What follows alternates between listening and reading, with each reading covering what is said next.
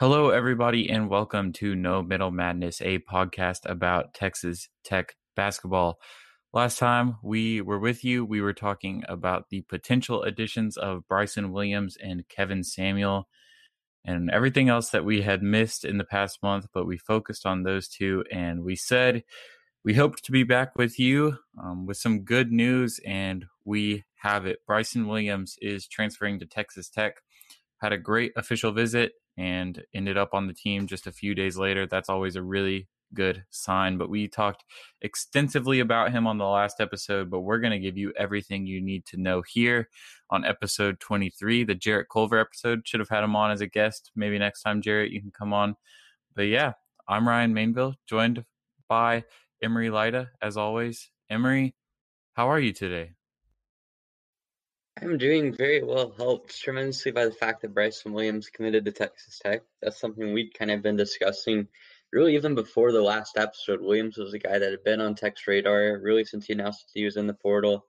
Guy that Tech really wanted to go out and get, and clearly somebody that is going to make an impact. And I'm excited to talk about him tonight.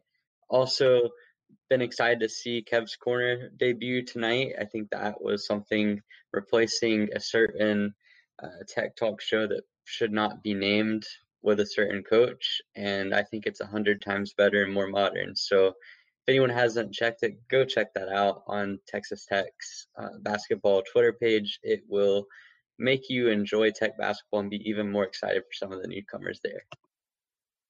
Shout out to Kev's Corner. He should upload the RSS feeds to Spotify and Apple Podcasts to get the people to stream some more longer form content. I would enjoy that tremendously.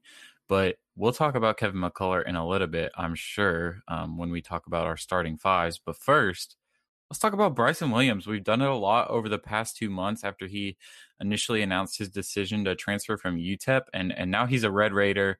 I, have said it a million times before, but this guy is a needle mover. Essentially, what I means is I think he just makes the program a better level than it was without him. Um, they get a lot more competitive. They have a lot more chances to win games now, and he also fills a pretty big hole on this roster. So, Williams last year at UTEP averaged 15.1 points per game, 7.4 rebounds, a little under a block and a little under half a steal. He played with the Miners for two years. He also had a redshirt year there, and then he prior to that he was at Fresno State for two years. Now this is pretty big. I, I want to key in on this because it, it, seemed like a lot of people didn't know this, and, and, I thought it was really cool whenever I kind of got into the research of it and, and found out. But th- those first two years where he was at Fresno State, he played for a guy named Rodney Terry. That name might sound familiar because Rodney Terry ended up at UTEP and when Rodney Terry went to UTEP, so did Bryson Williams. Well, guess where Rodney Terry went this offseason? To the University of Texas at Austin. And let me tell you, when Texas was recruiting Bryson Williams, it there would be plenty of reasons to think that Williams would be in burnt orange next season. But guess what? He's a Red Raider. That's a huge recruiting win for Mark Adams. I don't want to undershadow the work that Mark Adams and his staff had to do to get this commitment. That is a huge pickup. It should absolutely be celebrated. But now, for Bryson Williams' game and his impact, I have so much to say about him, but I'm going to try and key in on three things here. The first is that he is a terrific rebounder. He has always been a good rebounder, but especially last year had a 13.5% rebounding rate. Just to give that some context, in case you're unfamiliar with with rates and how um, that advanced analytic works, it's essentially a percentage of of available rebounds that he grabbed when he was on the floor. And last season, Marcus Santos Silva had a rebounding rate of 16%. So that's a pretty good number to be around considering Santos Silva was a top five rebounder in the Big 12. So Bryson Williams, he's a terrific rebounder. He's an excellent scorer in the low post. He has so many moves, a really, really good spin move. He's good at positioning. He's good at sealing off his guy. So he's a terrific rebounder. He's a good scorer in the low post. And then he's reliable from the high post or even the top of the key. Now, I'll be honest in my analysis about Bryson Williams here. I, I am excited about him, but I do think there are things from his game that could see some improvement. And one of those is the assist to turnover rate. It's been really, really bad pretty much the majority of his career. He's almost always averaged twice as many turnovers as assists. But I think that's going to be due to having just a higher usage rate than he's going to have at Texas Tech. And I still think he's going to get played through quite a bit in Lubbock. Um, but you're going to be around a lot of guys that can handle the ball, even if it's as a secondary or even third option. Um, so I really like what he can do in the high post in terms of creating his own shot and getting the rim. We'll talk about that in a second. But Bryson Williams, terrific rebounder, excellent scorer in the low post, and he's reliable from the high post. In terms of his impact, I think he's a day one starter. And really, the ceiling for Bryson Williams, and maybe it's a pretty realistic ceiling even, is that I think there's a chance he's been the best player on the team at the end of the season. Not saying that that's definitively how it will be, um, but there's definitely a chance. Emory, just what what are you trying to break down about Bryson Williams for everyone that's that's listening right now? Well, I think you nailed a couple of the key points. He's a really good rebounder. Immediately will come in and pretty much be at or above any other person on the team in that sense, outside of maybe Marcus Santos Silva. I think that's one thing that a lot of fans really seem to stress about. I mean, I've personally said on this podcast, I don't really worry too much about individuals rebounding because I feel like it's largely down to team scheme and effort and stuff like that. But I feel like Williams' rebounding is key he's a really good post initiator, but it's not necessarily the only thing he can do. I mean, I look at it like he's been asked to play a variety of different roles during his college career. At UTEP, the last last year, he really kind of turned into the absolute focal point of offense. Ran a lot of primary ball handler sets, and even though he wasn't much of a facilitator, he still scored a lot off of drives, a lot off of pull up jumpers that were unassisted. And then you add in that post game that he really kind of I think was as key at Fresno State. I honestly haven't watched a lot of tape from him Fresno State, but that's kind of what I saw. And I mean, you got you've got a player that offensively can score at every level. Outside of maybe three point shooting being a little bit on the sketchy side, but his offensive ability is absolutely through the roof. I mean, he's someone that you can run offense through. You can have him basically be operated as an inside player. You can have him running off of drive and kind of creating opportunities for other people. And then obviously you can also sort of run him in sort of a little bit of a pick and roll style offense as well. There's a host of different options you can run with him, and he's clearly capable of playing kind of those different roles of offense. I don't I don't want to really compare him to Kevin McCullar because they play two completely different games, but the versatility of role is something that you're going to see from Williams and something I'm really excited for. And I think defensively, you've got a guy that again can play kind of a host of different roles. He can be a rim protector, and he's not necessarily someone that I would trust as some elite rim protector, but it's a role he's had at various points in his college career. And at certain games, more so in the 2019 2020 season, is something that he had to pick up. And then he can also guard wings. He's a pretty instinctive defender. I wouldn't characterize him as anything elite, but I think that his just all around game I mean, he comes in as a as a fifth year senior and somebody that's easily going to have the most playing experience on the team, bar maybe Marcus Santos Silva.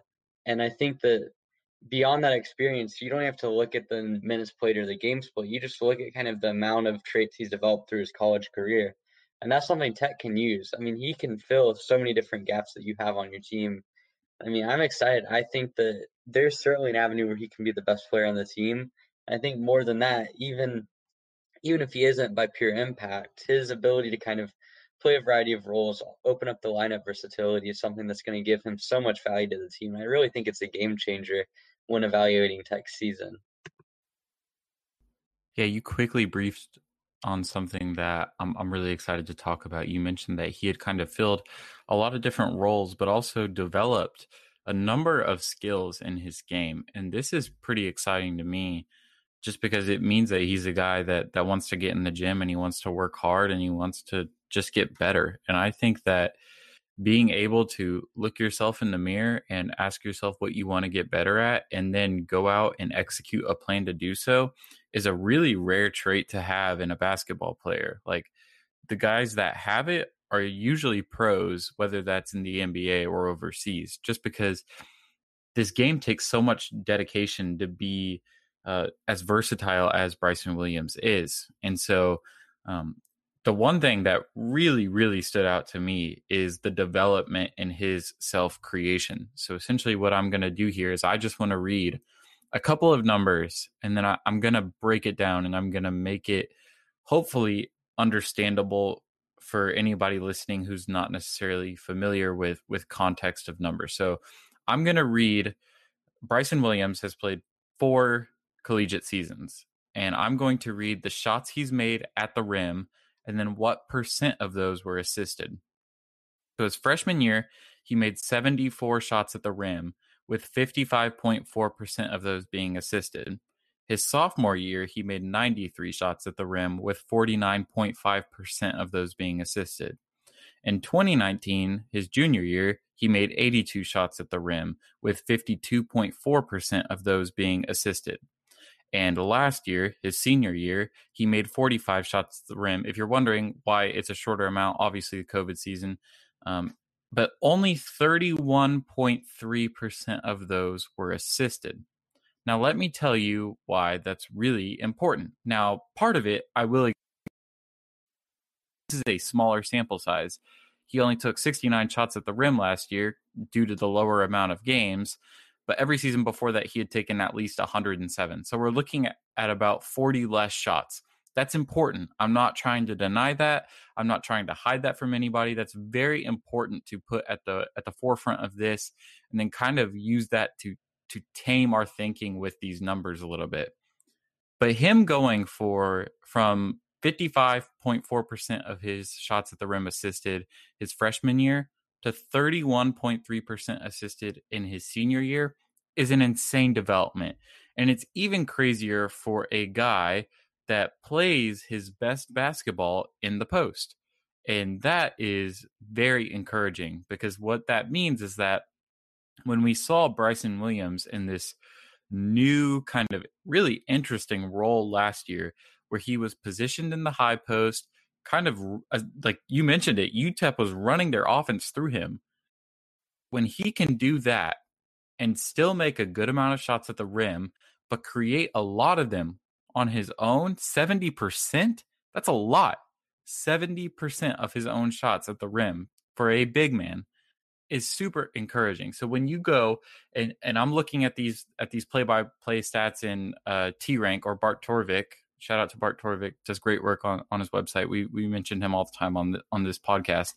If you go and you look at guys in the Big 12 who had similar shot profiles to this at the rim last year, the three guys that Bryson Williams looks the most like is De'Vion Harmon of Oklahoma, Courtney Ramey of Texas, and Andrew Jones of Texas. Those are three guards. De'Vion Harmon being a little bit more on the wing perimeter player style. But there is nobody, and I mean nobody in the Big 12 that made less than 50% of their shots at the rim uh, unassisted that was not a perimeter player. So Bryson Williams on paper is showing up like a guy that creates his shot at the rim about as well as guards in the Big 12. And again, I want to preface this again. I want to de-preface this by saying that it's a smaller sample size. We're looking at almost 40 less shots than we had seen at any point in Bryson Williams' career. But this, if this holds even remotely true, and we see the Bryson Williams creating offense that we saw last year, Texas Tech is going to be in a really good spot. Yeah, absolutely. And I think that his self creation skill, if you look at it on film, is something that came up towards the mid to end part of the 2019 2020 season. I remember vividly watching some of this tape, just studying for draft related stuff. And I always felt like that was something UTEP gradually kind of eased him into a role where he did a lot of self creation. And I feel like in 20 in 2021 that just really took off. I mean, we'll mention some games specifically to look at later, but the Kansas game just stands out so much. And if you watch it, I mean, it, it would really reminded me a lot of Tech going through Jarrett Culver in the early parts of the 2018 2019 year. and just using him for everything offensively related terms of initiating offense. And it was really kind of crazy because he's not someone that you necessarily see as having great playmaking skills. And his drive, he's improved his driving quite a lot since he started in college, but I certainly think it's not necessarily to the par you to the level you would expect from someone that operates heavily as a primary ball handler. But I mean, his ability to self create is something that really has popped up kind of out of nowhere. And I mean, I look at it, people will bring up the shooting, and I do kind of want to touch on that, but his self creation is absolutely fantastic. Um, but onto the shooting part of things, I, I mean, I am personally really impressed by his mid-range shot. I think we've seen on Bart Torvik that it's been at over 40% every year of his college career, and his free throw percentage is up above 80 now for the last two years. So it's clearly there, but obviously when you have someone that shot really under 30% for most of their college career, it can get a little bit you can be hesitant to really trust that. But I'm interested to hear kind of what you think about his jump shot and how you see it playing into Tech's team and really Williams' development as a player. Okay, so this is what we're gonna do. I, I'm gonna walk it through start to finish again, and start by saying this is a guy who has proven to develop his skills in a way that is really impressive. So let's go and let's walk through Bryson Williams' collegiate career as a shooter. His freshman year, he was zero for zero behind the three point line. Didn't take a shot, didn't even bother. His sophomore year, he was one for four. Transfers to UTEP. Junior year, he was 31 for 87. That's a really, really crazy jump. And remember, he had that redshirt year in between there. I'm going to guess there was a ton of work put in there. And then last year, his senior year, he was 19 of 68. So it's a it's a decrease. It's a pretty big decrease. It's about 7%, I think, if that's like 27.9 and then 35.6 his junior year. So that so that's a decrease. It, it's a noticeable decrease.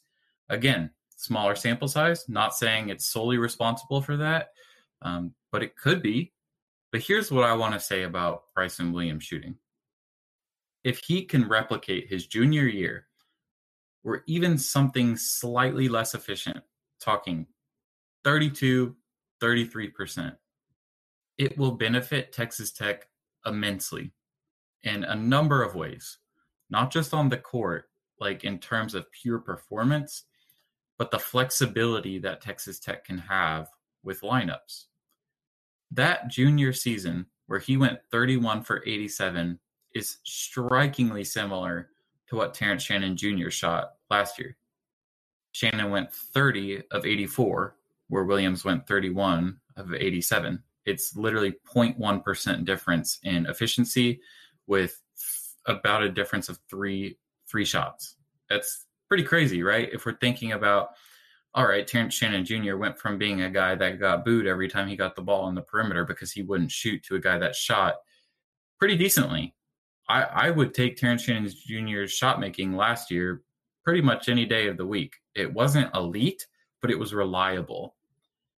And if Bryson Williams can get to the point where he's reliable, maybe he doesn't get back up to that 35.6% but maybe he gets to a point where he's shooting 31, 32, 33%. Man, Texas Tech is going to be in such a good place offensively. And I mean, even without that, he's always taken more free throws than threes per game, which is always a good thing considering he's really good free throw shooter, like a really good free throw shooter. And then I just don't think it's a liability right now. I mean, I think it's it creates issues in terms of what you can do with lineups just because – if you're running a lineup of Kevin McCullar, Bryson Williams, and Marcus Santos Silva, you better hope you've got two good shooters playing behind them because that's not a lot of high volume shooting ability. But I I just think that if he can get back to that, and that's what I'm holding out hope for, because like the shot doesn't look horrible. He has a good mid range shot. He's a great free throw shooter. I'm just holding out hope that he can get back to that 31 or 32%. If there's something, if there was like if you came to me and you were like, if you could guarantee one player to be really efficient in one skill next year, what would you want it to be? I think it would be Bryson Williams' three point shooting, or maybe his defense, because that could really open it up um, at the four and the five, talking about playing with Marcus Santos Silva, but we'll touch on that in a moment. But man, I'm just holding out hope. Emery, I need you to tell I need you to tell me what you think about the shooting because I know that I've always been optimistic about Williams, and I'm not saying that he will get back to that number, but that's definitely my hope. And if he does get there, Texas Tech is a lot better because of it. Yeah, I mean, I'm gonna be honest. I have a hard time really taking a ton of stock from any of the numbers throughout his college career because I think when you're shooting on such a small sample size, just a few good makes can really skew the results. I mean, he went 19 of 68 in the 2020-21 season, which doesn't sound particularly good, but then if he makes his next four shots, now suddenly you're talking about a dude that's over 30 or is at 32%. And it's like if a 32% Bryson Williams is someone that now suddenly you're looking at the three point shot as, hey, that's like pretty good. That's Jarrett Culver and Terrence Shannon levels are good from their respective pre draft seasons attack. And it's, I mean, the reality is with such a small sample size, you just kind of have to look at it from a game by game perspective. And I certainly don't think it's something that's going to be a massive strength for him. Like, I don't expect him to come in and knock 40% of his three point shots down. It would be great if he did, but I feel like a reasonable amount to suggest would be just be able to hit 30 to 33% on decent volume. I will say, I think that being in more of a catch and shoot role is going to help him some degree. And I think Tech will have better facilitators than what he had at UTEP. And I'm, I mean, most of his three point shots in the first place, th- first place throughout his college career have been catch and shoot looks. But I would also argue that UTEP's lack of spacing and lack of playmaking made those opportunities more sparse. And so, I mean, I really don't have any set prediction. I think a lot of it's going to depend on what sort of lineups are run and what sort of opportunities he gets as a catch and shoot guy, as a ball handler, and then also just how he develops through the offseason. Because you made a great point about all the skills that he's picked up, and I kind of touched on it a little bit earlier. But I mean, that's the guy that literally didn't attempt a, a three until his sophomore year, and even then, he only attempted four. And by, if I remember correctly, really only a couple of those were actual legitimate shots. And so, like the last few years, suddenly turning up and being an 80% free throw shooter and actually taking threes is a huge development, and it gives you hope that maybe another year of off season work, another year with really a full off season is going to give him the opportunity to really develop that into his game. And I think, I mean, if he can shoot 30% from three, 30 to 33%, then you have to treat him as a floor spacer to some degree. And I know like that doesn't sound particularly appealing, but I mean, someone shooting at that 30% mark is at least someone that you can't leave wide open. Kevin McCullar, TJ Shannon, those guys in the last year really didn't shoot all that well, but they were still floor spacing when they're out there because you can't leave someone like that wide open. And so I think Bryson Williams being able to evolve that shot is going to be pretty critical. I mean, like I said, the small sample size makes it really hard to tell because he's just a few makes away, one hot game away from being right where we want him to be. So I guess that's where I'm at. I think that it's hard to tell exactly where he's going to be at. I'm optimistic that he can get that shot over 30%. And especially if he just takes good looks, I think it can be a valuable asset because I think at the end of the day, his value is going to be from his inside ability, his ability to create for himself and really be a post source that Tech hasn't seen from someone of his size and his place in the lineup. So mean, we'll see. I'm maybe not as optimistic about it as you are, but I'm probably not as down on his actual shooting the last two years as most other people are. That last point was good. I'm glad you said that. Real quick for the people at home that maybe want to uh, catch some of his games, let's just talk about a few of his games that we thought have been really impressive as we've been watching film. I can go ahead and start us off. Obviously, the Kansas game, everyone's talking about it it's impressive for a lot of reasons. One of those being because he scored 23 points and grabbed 13 rebounds.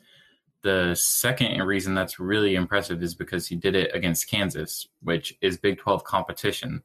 So if you want to look at his numbers and you want to say, okay, there's going to be a decrease here because he's going to be playing against more talented guys, okay, but he also did this against Kansas and it went pretty well. So, I mean, he almost knocked off the Jayhawks at the Phog, which is a pretty uh, impressive feat. Um, didn't do it. I think they fell like four or five points short, but oh well. And then last year he had a game at UTSA where he scored 24 points, grabbed 10 rebounds, but he got to the free throw line 15 times and made all but one of them.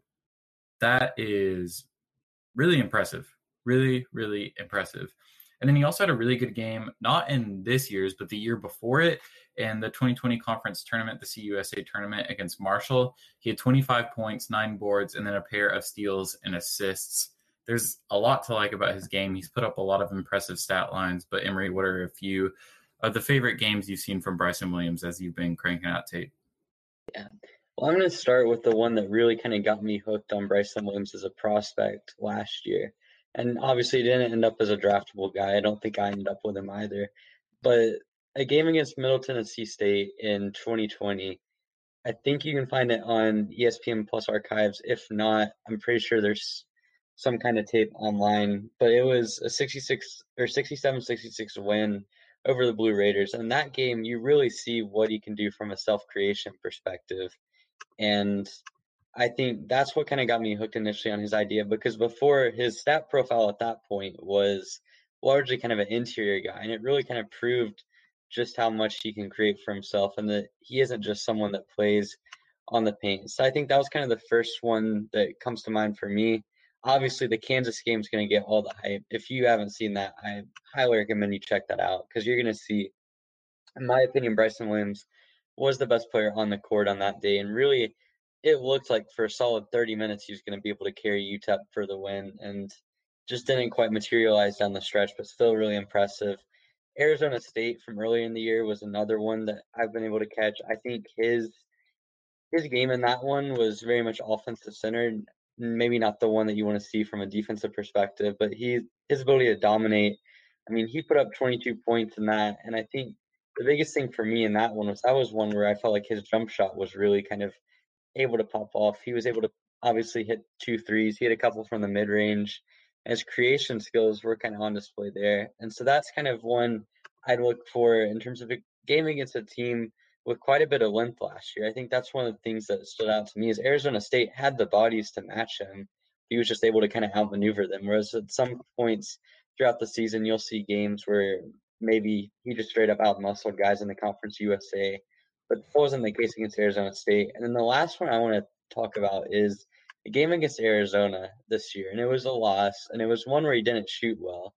But I thought his defense in that game, his ability to play help side, was something that was really impressive over the course of the game because he played almost all of it. And really, I mean, for me at least, that was a game where obviously didn't have any like gaudy stock numbers, but for the amount of responsibility he had to take on defensively at times, to be able to have kind of the impact he does, that will show you kind of a variety of different roles. Because Arizona, Arizona tried to kind of bring him onto the perimeter at times, um, but obviously his ability to kind of switch and just be versatile, playing help side role, playing as a pure rim protector at, at, at apparent points didn't really happen much in that game but you'll see a lot of the defensive versatility that we've been talking about. And I think that's kind of the main thing is there's games out there really to kind of showcase each part of Williams's game. If you want the scoring, you can look at a game like Rice from this year or Arizona State, like I just mentioned.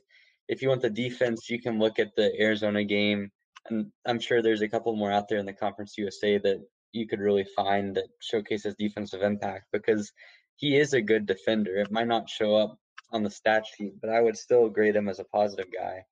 And then if you want really just everything, just watch the Kansas game. That would be kind of my suggestion and the best way to be optimistic about what Williams can do. So now that they've landed Williams, obviously going to be a high impact player, a guy who's a veteran. Think about your projected starting five in June. Obviously, we are so far out and it's really hard to get a grasp of what things will look like when they come off of the paper and they come to life on the basketball court. But I think this this is an interesting thought exercise, and it's interesting to see kind of where your mind's at. I'll go ahead and give you mine, and I, am actually interested to hear what yours are. We we haven't discussed this yet. I'm I'm pretty sure we'll have uh, quite different lineups here, but I'll go ahead and say mine. Um, starting point guard Mylik Wilson. I thought it was pronounced Malik Wilson, which is what the ESPN announcers always pronounced it as, but he was pronouncing it as Mylik Wilson today in Kev's Corner. So apologies to Mylik Wilson. He's my starting point guard for the Red Raiders. On the wing, I have Sardaar Calhoun, which I know I've talked about already before, um, with him being a starter and how I think that's that's reasonable. Um, I think it makes sense now, especially when you hear my front court, because you're going to need shooting. At the three, I have Kevin McCullar. At the four, I have Bryson Williams. And then at the five, I have Marcus Santos Silva. Now, here's what I'm going to say about my starting five before I let you give yours, Emery. I think this is definitely a lineup that will change. Um, and what I mean by that is that I think that this is your this is these are your guys. These are guys that are experienced. These are guys that can play, and these are guys that have talent. But what's going to happen is you're going to find out pretty quickly that you're not going to be able to play Bryson Williams and Marcus Santos Silva together every night because there's going to be a team like Kansas that runs five wings and it's just a lineup of death, and you're just not going to be able to cover them. And so I think it's going to be really situational. And while this is my starting lineup right now, I think a lot could change. And in no way, shape, or form am I saying this is definitive or even what I think is most likely. This is just kind of what I'm going with right now. I'm sure I'll change my philosophy at some point, um, and try and think of, about Mark Adams and what Mark Adams wants to do. Right now, I'm just kind of picking guys that that I think can fill roles and will be high level players on this team. So I've got Wilson, Calhoun, McCullar, Williams, and Santos Silva. Emery, who's your first five? All right, so I'm gonna throw out two lineups. The first one is gonna be my realistic starting five because I think this is probably the lineup that seems the most natural. I'm not sure if it's gonna be the best fit per se, and I feel like, like you said, I think it's gonna change throughout the year, and I think it's gonna be dependent on matchup. But I'm like you. I think Mylik Wilson's going to start as the one guard. I think it could be Clarence Nadolny. I think there's kind of room for development there as to how we progress in the offseason and kind of how we see a one to one comparison because it's hard to tell with Nadolny compared to a guy like Wilson when they've played such different roles throughout their college career. Because in theory, they are relatively similar in terms of their play style. So I think I'm gonna go ahead and say Wilson for now as the one guard. I actually have Davion Warren as the two guard. I think that his self creation ability, again, is something that you really like to see in a player. I don't necessarily know if we're going to see it as much as he kind of will take on maybe a lesser role at Tech, but he's a guy. The concern there is obviously the floor spacing, only 30% last year, but I think his degree of difficulty on shots is something that he's not going to have to worry about at Tech. I mean, I think he could have easily been maybe a 34, 35% guy with just catch and shoot shots because he took a lot off the dribble from what I saw at Hampton. So that would be my two guard. Calhoun's certainly an option there. And then, like you, I had McCullar at the three, Bryson Williams at the four, Marcus Santos Silva at the five. I think all three of those guys, at least to start the year, need to be kind of entrenched in the lineup just because, I mean, they all have the leadership and they have kind of distinguished skill sets that have made them play so well throughout their college career. I mean, McCullar's obviously kind of a jack of all trades, hustle guy, but he's also someone that's really emerged as a decent playmaker, someone that can create his own shot and also create for others. We've touched on Wilson enough or Williams enough in this podcast, but obviously someone create, can create his own shot, incredible post moves, just a really good offensive player. And then Marcus Santos Silva, really good team defender for what Mark Adams wants to do defensively can grab rebounds, has a decent post game offensively. So I think that's the initial starting five I would go with. But I want to throw out this lineup just for just for fun because I think you could have this realistically fit together. I have no idea how it would actually play out. But I want to throw out a lineup that includes Davion Warren, Kevin McCullar, Chibuzo Agbo, Adonis Arms and Bryson Williams, or excuse me, excuse me, I'm Adonis Arms or Sardaar Calhoun, and then Bryson Williams. So you could essentially play Buzo. For this case, I'll use Calhoun. You could play Buzo and Cal and Calhoun at the wings. You could play McCullar and Warren as your starting backcourt, and you can play Bryson Williams as the five. And tell me why that is the craziest lineup you're going to hear today.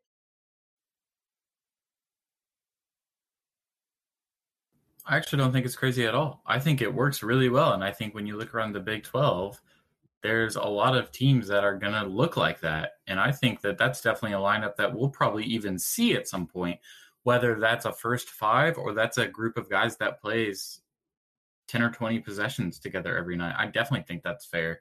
Um, I mean, just in, even just in terms of the general philosophy, right? So we may have like a few guys here and there that that don't fill those roles, but in terms of philosophy, like you're talking about throwing four wings out there and then a small ball five, yeah, that's that's our dream lineup. We we talk about that all the time on this podcast, and that's because like it works. It works in this conference because a lot of teams want to play that way. So I definitely think that's a good philosophy to have. And then that first lineup, I, am I'm in total agreement with you.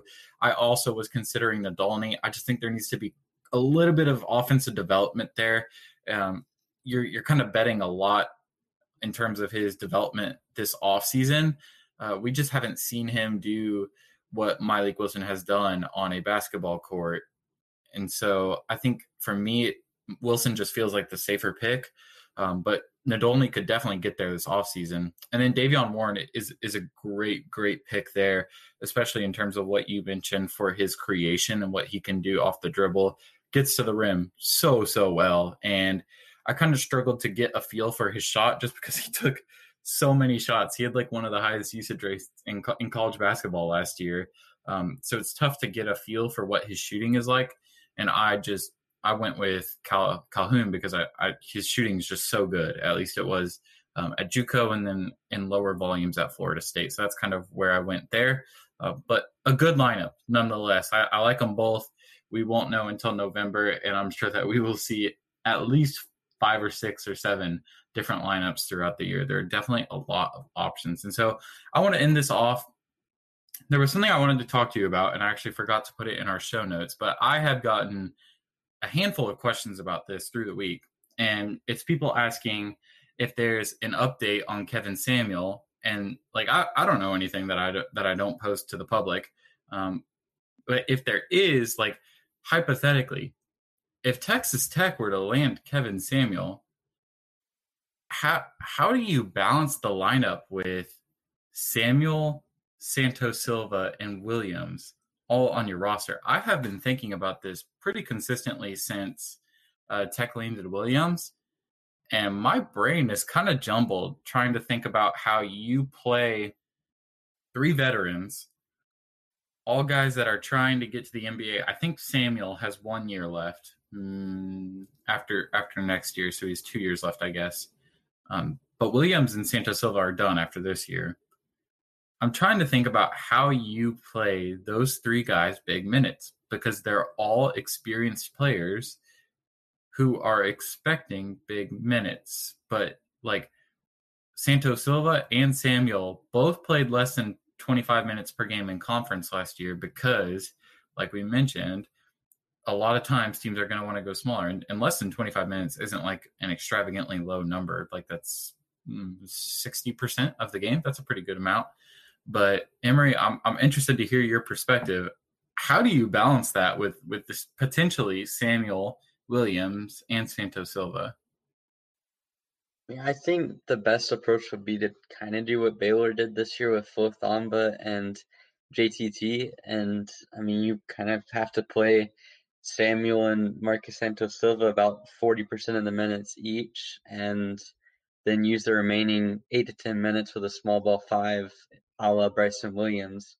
And I think Mark Vital being the small ball five option for Baylor allowed them to kind of stretch those minutes more. And as well as that, even when JTT and Thamba were on the court, it wasn't necessarily a distinct four versus five defensive role. I think that's a little bit more murky with Kevin Samuel, who really doesn't have the lateral ability that say uh, JTT had to be able to compensate and let Vital play in that small ball five role. But I also think Bryson Williams is more kind of geared towards being able to be a wing defender, anyways. So I mean, I think Kevin Samuel would definitely clog up the minutes. It would almost certainly spell an end to KJ Allen or um, Daniel Batcho being able to get rotation minutes. But I mean, I do think there's a way you could balance that out. It would probably take a few games to get used to that. I think you'd have some growing pains with certain nights where you're having to play a traditional five, 40 minutes a night, and some games where someone like Kevin Samuel's getting four minutes. So it's just, I mean, it would add kind of a headache in terms of setting the rotation, but I do think it could be done if you tried to not overplay either guy and left out that kind of distinct stretch for Williams to play the five, also playing a vast majority of his, of his minutes at the four position. Yeah, I just thought it's been really interesting to think about that because Texas Tech has not had that problem. I mean, even when it was just Owens and Odiase, we kind of saw a balance of minutes where Odiase didn't play very much. Um, and now you're talking about three guys that are probably expecting a lot of minutes because, again, they're trying to get to that next level. They're veterans, they've proven they can do it. But I just think it's interesting. I, I have no idea how that would work. So I guess we'll have to wait and see what Kevin Samuel's eventual decision is. When he does make that, we'll be on here to record episode 24. Um, but we appreciate you all listening, streaming, subscribing, following uh, the brand account on Twitter, following each of us on Twitter individually, um, and then sharing the podcast. That that'd be a really big help for us if you could. If you know any Texas Tech fans that are that are looking for some content to hold them over through the off season, tell them about No Middle Madness. We are glad to produce content for you. But another good episode in the books. Emory and I have not had any technical difficulties um, to this point. We we are rejoicing over that. Um, but yeah, that's all I've got. Emory, anything you want to say before we get out of here? Just want to say congrats to you on becoming verified on Twitter. Nobody more deserving. I will now forward all complaints about this podcast and compliments over to you because you are the verified source and therefore are Twitter famous. So congrats my guy and we're looking forward to episode number 24 hopefully it's some good news about kevin samuel or some other surprise commitment who knows yeah i now have a blue check so you can never tell me that i'm wrong about wanting to play smaller players in the big 12 but again this was ryan mainville and Emery lida. Thanks for tuning in. We'll catch you next week